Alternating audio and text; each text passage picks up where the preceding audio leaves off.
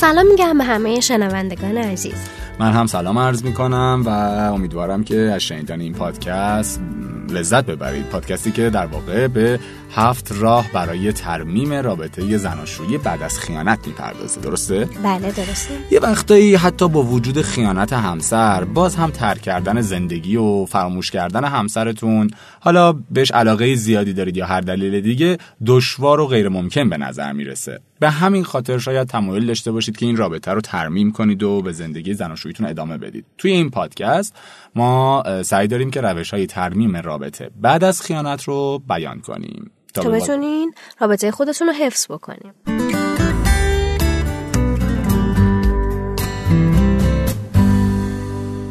خب اولین راه حل برگردوندن اعتماده. درسته؟ درسته.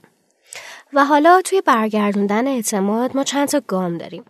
اولین گام و آسونترین راه برای ایجاد اعتماد اظهار پشیمونی و بیان عذرخواهیه. عذرخواهی صادقانه معجزه می‌کنه. مخصوصا اگر همسر پیمان شکنتون فردی مغروری باشه که خیلی سخت اشتباهش رو قبول می‌کنه. اما برای ایجاد اعتماد قوت قبل دادن زبونی و عذرخواهی کافی نیست. بلکه باید با یه سری رفتارهای همراه باشه که اون پشیمونی رو نشون, نشون بده. بروز بده. بله.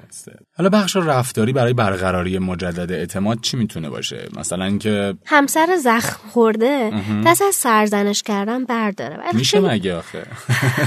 باید سعی کنن و خیلی روشن به همسرش بگه که چی می‌خواد و توضیح بده که چیکار باید بکنه که تو دوباره بهش اعتماد کنه. ارتباط تلفنی در طول روز تبادل احساسات ابراز علاقه توجه کردن به صورت حالا کامل. آره. دقیقا. اینکه یه سری اطلاعات بدن به همسرشون و صادقانه در مورد برنامه های کاریشون تماسه تلفنیشون صحبت بکنن البته اجرای این درخواست های ساده می‌تونه اون موتور خاموش و سرد رابطه رو دوباره روشن کنه و گرمشون کنه اما چی؟ کافی نیستش یعنی اینکه همسر پیمان شکن به اصطلاح باید خودش رو برای فداکاری های بزرگتری آماده بکنه تا بتونه اون لطمه که به همسرش وارد کرده رو جبران بکنه می‌تونی مثال بزنی؟ مثلا یه وقتایی همسر زخم خورده از همسر پیمان شکن خودش درخواستای پرهزینه ای داره. مثلا اینکه حساب بانکیشو کنترل کنه یا اصلا تغییر شغل بده محل زندگیشون رو عوض کنن داراییاشون رو انتقال بدن و با بقیه افرادی که رو می‌شناسن دوستان آشنایان فامیلان قطع رابطه کنن. خب اینا کارهای سخت و دشواریه. اگه تصور می‌کنید که نمی‌تونید با این درخواستا موافقت کنید به این نکته فکر کنید که همسرتون با این درخواستا می‌خواد به خودش بقبولونه که دوباره خیانت نمی‌کنید تا بتونه به شما اعتماد کنه. و لطفا سعی کنید که جبهه گیری ها رو کنار بذارید و بفهمید که این خواستای همسرتون چیه و چه مفهومی داره تا راحتتر بتونید از این مرحله رد بشید. اما اعتماد سازی دوباره برای رهایی از آسیب های ناشی از خیانت زناشویی کافی نیست. درسته. و بازنگری تو ازدواجمون فرایندی که بعدش اتفاق میفته یعنی دومین مرحله از ترمیم رابطه زناشوییه. درسته. که بشیم مثلا فکر کنیم ببینیم که تو ازدواجمون یه فکر بازنگری دیگه داشته باشیم تا بتونیم مهارت های تازه به دست بیاریم و این بحران رو پشت سر بذاریم. نارضایتی های زناشویی ناتوانی در واقع توی باز کردن گره مشکلات ناتوانی در برقراری ارتباط و بیان عواطف. بیان عواطف این که چجوری عواطف خودشون رو به هم بروز بدن اینا همه می‌تونه از دلایل ایجاد یک رابطه فرازناشویی باشه. پس لطفا توی بازنگری ازدواجتون سعی کنید که نقاط ضعف رابطتون رو در طول زندگی مشترکتون شناسایی کنید و یه سری مهارت یاد بگیرید که این مانع ها رو از سر راهتون بردارید. بله. و مهمترین چیزی که ما همیشه تاکید می‌کنیم می‌تونید از کتاب کارگاه های آموزش خانواده و روانشناس کمک بگیرید. بهتر هم هست اصلا که توی رابطه زن و مرد هر کدوم یه بازنگری هم در خودشون داشته باشن. گاهی اوقات علت نارضایتی زناشویی در پی اون خیانت زناشویی همسر پیمان شکن و واکنش همسر زخم خورده به رابطه فعلی مربوط نیست اصلا. بلکه به تعارضات شخصی آسیب های خودشون تجربه های تلخ دوران کودکیشون برمیگرده.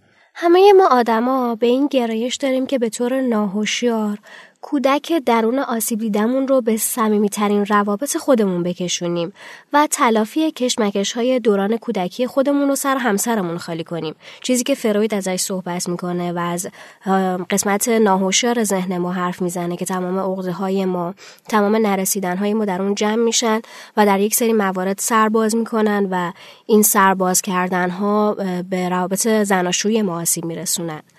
اینکه بفهمید چه اندازه از نارضایتی شما تقصیر همسرتونه و شما چه اندازه مقصرید کار اصلا ساده, ای نیست.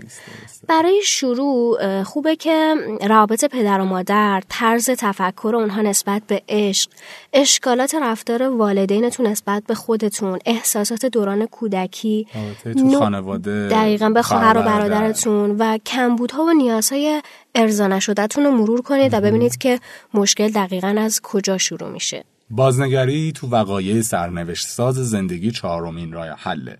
اینکه وقایع سرنوشت ساز زندگی مثل بحرانهای شخصی یا شرایط تنشزایی که مستقیم یا غیر مستقیم در وقوع خیانت دخالت داشتند بحرانهایی مثل مرگ یک عزیز تا تغییرات شرایط مالی یا جایگاه اجتماعی ناکامی های شخصی از دست دادن شغل چه می‌دونم ورشکستگی نازایی تولد فرزند مصرف الکل و مواد مخدر و اینا همه وقایع سرنوشت ساز زندگی هن که میشه در اونها بازنگری داشت. معمولا رابطه فرازناشویی حاصل یک عامل به تنهایی نیست. بلکه گاهی اوقات چندین رخ داده همزمان و چندین عامل پیش بینی نشده پیدا و ناپیدا همسران رو در همچین موقعیت بحرانی قرار میدن.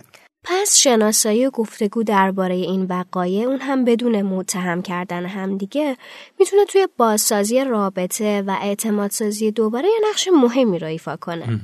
البته شناسایی این وقایع دلیل موجهی برای خیانت نیستن اما می‌تونن به درک این نکته کمک کنن که نقش های روزمره زندگی تا چقدر توی روابط زناشویی اثر گذارن. آفرین در مورد گفتگو صحبت کردی اصلا راه حل بعدی همینه که درباره اتفاق پیش اومده با هم بشینن گفتگو کنن. خیلی از همسرها به اشتباه فکر می‌کنن که فقط با داشتن تجربه های مثبت و لذت بخش تو کنار همدیگه می‌تونن رابطه از هم گسیخته بعد از خیانت رو ترمیم کنن. با اینکه اوقات خوش برای رهایی از اون رنج ها و اون حالت ها حسای بد یه امر ضروریه اما به هیچ وجه جای درد و دل کردن و گوش دادن به احساسات رو نمی‌گیره. قبل از گفتگو درباره رابطه فرازناشویی همسر زخم خورده باید تصمیم بگیره که چه چیزهایی رو می‌خواد بدونه و همسر پیمان شکن هم باید خب پاسخ اونا رو بده دیگه. و قبل از پاسخ دادن باید سبک سنگین کنه که چه چیزی می‌خواد بگه. چون ممکنه که حرفی که اون می‌زنه آتیش خانوم رو حالا همسرشون رو شدیدتر بکنه و باعث بدتر شدن بشه به جای بله سبک سنگین کنه دروغ بگه. نه بله ولی خب نباید یه حرف زننده ای بزنه که فرد ناراحت بکنه. ناراحت تر بشه. حالا اگه همسر پیمان شکن در پاسخ به سوالات و پرسش های همسر زخم خورده خودش صادق نباشه و بخواد حقایق رو پنهان کنه یا مثلا سرسری از کنار اون پرسش ها بگذره اوضاع بدتر میشه چیزی که الان اشاره و برقراری اعتماد مجدد در, در واقع غیر ممکن میشه. درسته. گفتگو درباره اتفاق پیش اومده. می‌تونه به برون ریزی ناراحتی و خشم و عصبانیت کمک کنه. برای اینکه گفتگو به پرخاش و تنش و جنجال ختم نشه لازمه که هر دو احساسات و باورهاتون رو برای خودتون نگه دارین. آره. و وارد دنیای فکری همسرتون بشین.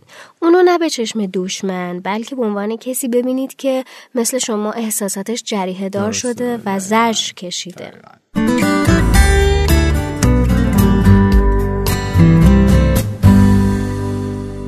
اما گام بعدی اینه که رابطه جنسی و مجددا از سر بگیرین.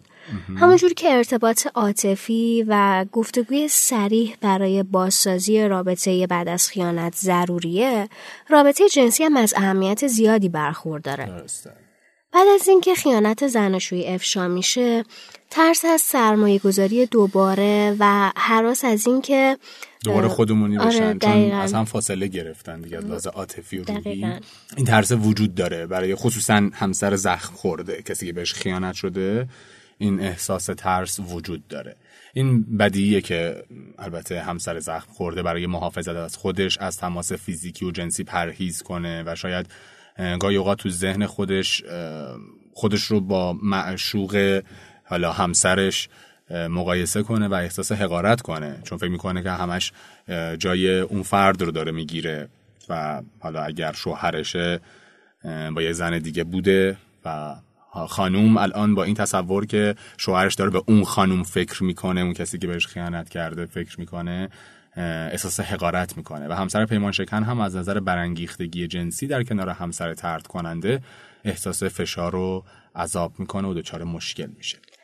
و باید بگیم که اگر می‌خواید رابطتون رو بازسازی کنید و به نوعی بذر محبت رو توی قلب همدیگه بکارید باید بتونید نیازهای جنسی همدیگر رو به شیوهی درست ارضا بکنید. درست و بخشیدن. و اما بخشیدن مهمترین عامل برای بازسازی رابطه و شفای رنجهای روحیه. درسته. خیلی تصور می‌کنن که بخشش به معنای چشم پوشی و فراموش کردنه. و اینکه می‌تونه یک باره و به طور کامل تمام اتفاقات رو ببخشه و ازش بگذره. و تمامی احساسات منفی ناپدید میشن و احساسات مثبت جای اون رو می‌گیرن. واقعا همینجوریه نه واقعا.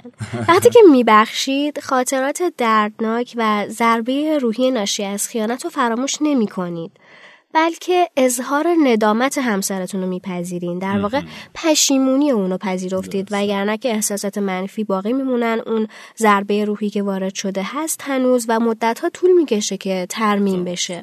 این که پرسیدم واقعا اینطوریه دقیقا به این خاطر بود که بخشش یک فرایندی نیست که یک دفعه اتفاق بیفته بلکه باید یک سیر خیلی خیلی آهسته و پیوسته رو در طول رابطه زناشویی طی کنه.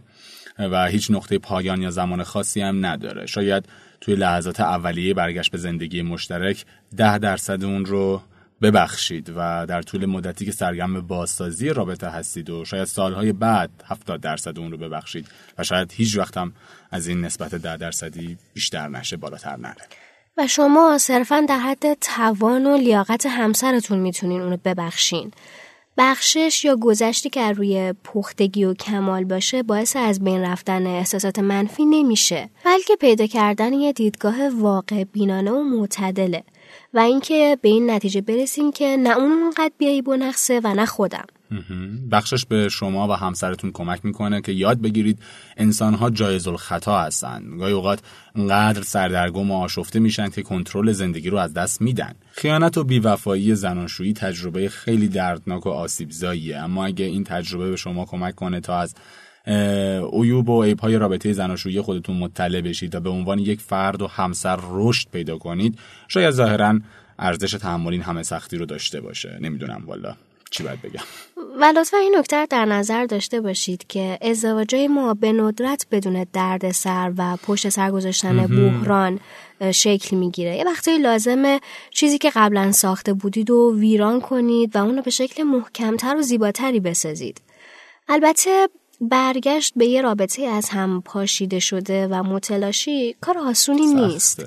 اما پیشینه مشترک شما و تلاشی که برای کنار اومدن با این وضعیت می‌کنید می‌تونه شما رو به هم نزدیکتر کنه. پس اگه بعد از افشای خیانت و برملا شدنش تصمیم به حفظ زندگی مشترک گرفتید وقت اونه که انرژی خودتون رو به سمت آفرینش یه چیز نو یه چیز جدید چیزی که بهتر از اونچه که قبلا داشتید هدایت کنید و درباره زندگی مشترکتون امیدوار و خوشبین باشید. و باز هم ما یادآوری می‌کنیم که مباحثی که ما بیانشون می‌کنیم صرفا یک سری حاصل یک سری مطالعاته و اگر که مشکل جدی در رابطتون دارین حتما به مشاور مراجعه بکنید.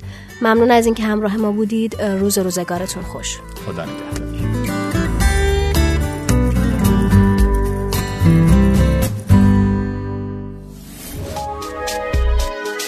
شنوتو سرویس اشتراک گذاری فایل های صوتی www.shenoto.com